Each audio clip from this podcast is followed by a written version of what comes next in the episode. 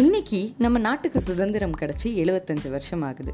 இந்த 75 வருஷமாக நம்ம நாட்டோட வரலாற்றை, தேச தந்தைகளை, கலாச்சாரத்தை நம்ம ரொம்ப பெருமையாக போற்றி பாராட்டி தான் பேசிகிட்ருக்கோம். இன்றைக்கி எபிசோடில் நம்ம நாட்டோட வரலாற்றை பற்றி 15 ஃபேக்ட்ஸ் தெரிஞ்சுக்க போகிறோம். நீங்கள் கேட்டுட்ருக்கிறது அன்டோல் டேல்ஸ் வித் உமேரா. இது என்னோடய 8வது episode, 15 facts about Indian history. Number 1, நம்ம எல்லாருமே வந்துட்டு வெள்ளைக்காரங்க வந்து நம்மளை ரொம்ப நாள் ஆட்சி பண்ணாங்க, வெள்ளைக்காரங்க தான் நம்மளை ஆட்சி பண்ணாங்கன்னு சொல்லிகிட்ருக்கோம்ல. ஆனால் நம்மளை முதலாவதாக வந்து அவங்களுக்குன்னு ஒரு சாம்ராஜ்யத்தை அமைச்சு நம்மளை ஆட்சி பண்ணது வெள்ளைக்காரங்க இல்லை, போர்த்துகீஸ். 1498 வாஸ்கோ ட காமா காலிக்கட் கரையோரத்தில் இந்தியாவுக்கு வந்தாருன்னு நம்ம எல்லாம் படிச்சிருக்கோம் இல்லையா. அவங்க தான் நம்மளை ஃபர்ஸ்ட் காலனைஸ் பண்ணாங்க. 2வது ஃபேக்ட், 1857ஆம் ஆண்டில் ஒரு ரிவோல்ட் நடந்துச்சு, அது சிப்பாய் மியூட்டினி. இந்தியாவோட முதல் சுதந்திர போர் இப்படி நிறைய பேர் சொல்லுவாங்க. ஆனால் இது எதனால் ஆரம்பிச்சதுன்னு தெரியுமா? ஒரு வதந்தினால். என்னது, ஒரு வதந்தினால் இந்தியா முழுக்க போராட்டமா அப்படின்னு நீங்கள் நினச்சிங்கன்னா அது ரொம்ப பவர்ஃபுல்லான ஒரு வதந்தி. நாடு ஃபுல்லாக போராட்டத்தை கிளப்புற அளவுக்கு அப்படி என்ன போராளி அப்படின்னு நீங்கள் யோசிச்சிங்கன்னா, சோல்ஜர்ஸ், அதாவது இராணுவ வீரர்கள் இருக்காங்க இல்லையா, அவங்க லோட் பண்ணுற கண்ணில் ஒரு கார்ட்ரிட்ஜ் ரைஃபிள் போடணும். அந்த கார்ட்ரிட்ஜ் ரைஃபிளோட கோட்டிங் வந்துட்டு மாட்டோட கொழுப்பாலையும் பன்னியோட கொழுப்பாலையும் செய்யப்பட்டிருக்கு அப்படின்னு சொல்லிட்டு ஒரு வதந்தியை கிளப்புனாங்க. இது ஏன் இவ்வளோ பெரிய போராட்டத்தை கிளப்புனுச்சுன்னா, ஹிந்துஸ் அண்ட் முஸ்லிம்ஸ் 2 பேரோட மத உணர்வுகளை தூண்டினதுனால தான் அது பெரிய போராட்டமாக மாறுச்சு. 3வது ஃபேக்ட், இந்தியா ஃபுல்லாக அப்போ பெரிய போராட்டமாக இருந்தாலுமே அந்த போராட்டத்தோட சிறப்பம்சம் அந்த டைமில் ஹிந்துஸ், முஸ்லிம்ஸ் 2 பேருமே கை கோர்த்து ஒன்றா தான் வெள்ளையர்களை போராடினாங்க. 4வது ஃபேக்ட், 1885ஆம் ஆண்டு இந்தியன் நேஷ்னல் காங்கிரஸ் டிசம்பர் மாதம் A.O. Hume அப்படிங்கிற ஒரு பிரிட்டிஷ் ரிட்டையர்ட் சிவில் சர்வெண்ட் உதவி மூலமாக மும்பையில் எஸ்டாப்ளிஷ் பண்ணுறாங்க. இதுக்கு 70 கேண்டிடேட்ஸ் வராங்க. அதோட ஃபர்ஸ்ட் பிரசிடெண்ட் வந்துட்டு W.C. பேனர்ஜி. நம்ம இந்தியன் நேஷ்னல் காங்கிரஸோட ஃபர்ஸ்ட் பிரசிடெண்ட் W.C. பேனர்ஜி. இவர் வெஸ்ட் பெங்கால் மாநிலத்தை சேர்ந்தவர். 5வது ஃபேக்ட், இந்த உலகத்திலேயே 2 நாட்டுக்கு தேசிய கீதம் எழுதின ஒரே கவிஞர் ரவீந்திரநாத் டாகோர் அப்படிங்கிறது நம்ம எல்லாருக்குமே தெரியும். இந்திய தேசிய கீதத்துக்கு முன்னாடியே பங்களாதேஷோட தேசிய கீதம், அதாவது அமர் சோனர் பங்களா அப்படிங்கிற பங்களாதேஷோட தேசிய கீதத்தை எழுதியிருக்காரு. 1905ஆம் ஆண்டில் அதை எழுதுகிறாரு. 1911ஆம் ஆண்டில் இந்தியாவோட நேஷ்னல் ஆந்தம், அதாவது நம்ம தேசிய கீதம் இருக்கு இல்லையா, ஜன கன மன, அதை 1911ஆம் ஆண்டில் தான் எழுதுகிறாரு. 6வது ஃபேக்ட், 1906ஆம் ஆண்டு தான் முஸ்லீம் லீக் உருவாக்கப்படுது. ஏன் முஸ்லீம் லீக் உருவாக்குறாங்கன்னா, வெள்ளைக்காரங்க வந்துட்டு முஸ்லீம்ஸ்க்கு வந்துட்டு நீங்கள் ஹிந்துஸ்க்கு எதிராக போராடினீங்கன்னா நான் உங்களுக்கு தனி நாடு தரோம், உங்களுக்கு தனி ரெப்ரசன்டேஷன் தரோம்னு அவங்கள ஊக்குவிச்சு அப்படி தான் முஸ்லீம் லீக் அப்படிங்கிற ஒரு அமைப்பே வருது.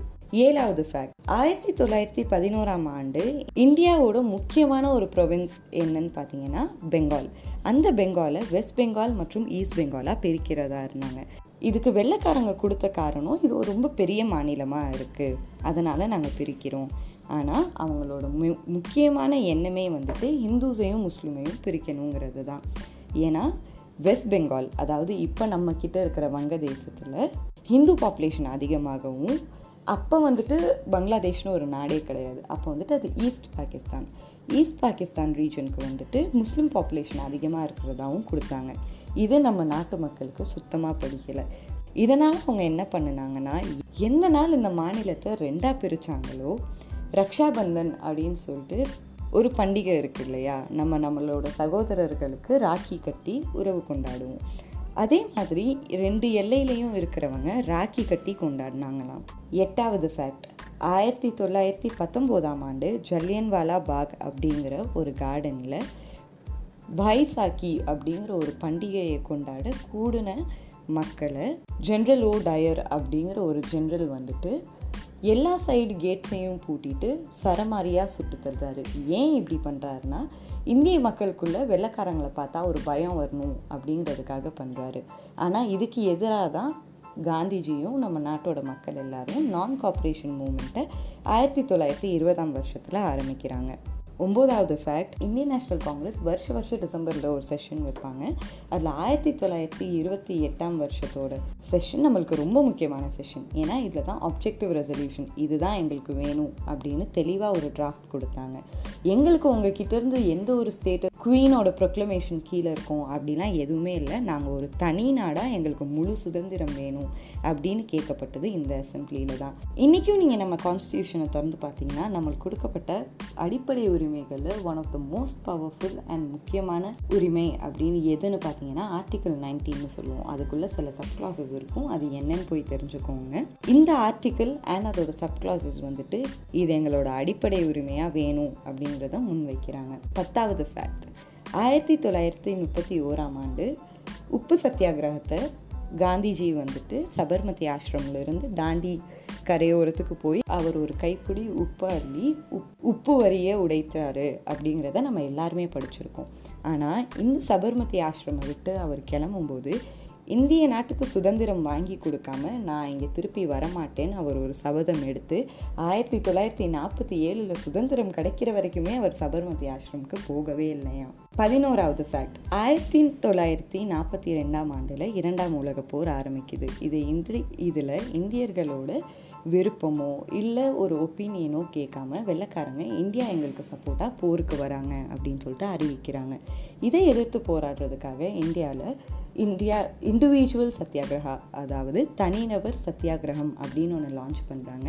இதோட முதல் கேண்டிடேட் யாருன்னு பார்த்தீங்கன்னா வினோபா பாவே. 12வது ஃபேக்ட், 1942 குவிட் இந்தியா மூமெண்ட், நீங்கள் எங்களை ஆட்சி பண்ண வரைக்கும் போதும், எங்கள் நாட்டை விட்டு போங்க அப்படின்னு சொல்லிட்டு ரொம்ப ஸ்ட்ராங்காக நம்ம ஒரு மூமெண்ட் லீட் பண்ணோம். 13வது ஃபேக்ட், 1946 போர்லாம் முடிஞ்சதுக்கப்புறம் நமக்குன்னு ஒரு கான்ஸ்டியூண்ட் அசம்பிளி செட்டப் பண்ணுறோம்.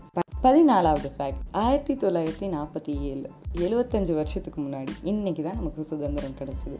இது நம்ம எல்லாருக்குமே தெரியும். பாகிஸ்தானோட சுதந்திர தினம் என்னைக்குன்னு தெரியுமா? நேற்று, அதாவது 14 ஆகஸ்ட் 1947 தான் பாகிஸ்தானுக்கு சுதந்திரம் கிடைச்சது. அதையே நம்மளுக்கும் அவங்களுக்கும் ஒரு நாள் வித்தியாசத்தில் சுதந்திரம் கிடைச்சது அப்படின்னு நம்ம யாராவது யோசிச்சுருக்கோமா? ஏன்னா தான் வந்துட்டு இந்தியாவோட வெஸ்டர்ன் பகுதியில் இருக்கும். இங்கிருந்து வெள்ளைக்காரங்க சீக்கிரமாகவே கிளம்பி போயிட்டாங்க. ஆனால் இந்தியாவோட வரைபடத்தை எடுத்து பார்த்தீங்கன்னா நார்த்துலேருந்து சவுத்து, ஈஸ்ட்லேருந்து வெஸ்ட்டு நம்ம எவ்வளோ பெருசுன்னு தெரியும். அதனால தான் அவங்களுக்கு இந்தியா விட்டு போக அந்த 12 டைமை தாண்டிடுச்சு. அதனால தான் இந்தியாவுக்கும் பாகிஸ்தானுக்கும் அடுத்த நாள் இண்டிபெண்டன்ஸ் டே. அண்ட் கடைசி ஃபேக்ட், 15வது ஃபேக்ட்.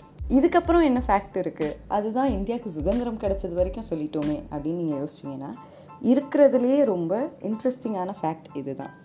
1961 தான் போர்த்துகீஸ் மக்கள் போர்த்துகீஸ் ஆட்சி வந்துட்டு கோவாவில் முடியுது. 450 வருஷ ஆட்சிக்கு அப்புறம் அவங்க கோவாவை இந்தியா கிட்ட எழுதி கொடுத்துட்டு கிளம்புறாங்க. வெள்ளைக்காரங்க தான் நம்மளை அதிக காலம் ஆட்சி பண்ணாங்க அப்படின்னு நம்ம நினச்சோன்னா கண்டிப்பாக கிடையாது. 450 வருஷம். 1947 மொத்த இந்தியாவுக்குமே சுதந்திரம் கிடச்சிருந்தாலும் கோவா வந்து இன்னுமே ஒரு போர்த்துகீஸ் காலனியாக தான் இருந்திருக்கு. ஸோ நம்ம நாட்டுக்கு ஃபர்ஸ்ட் வந்ததும் போர்த்துகீஸ்.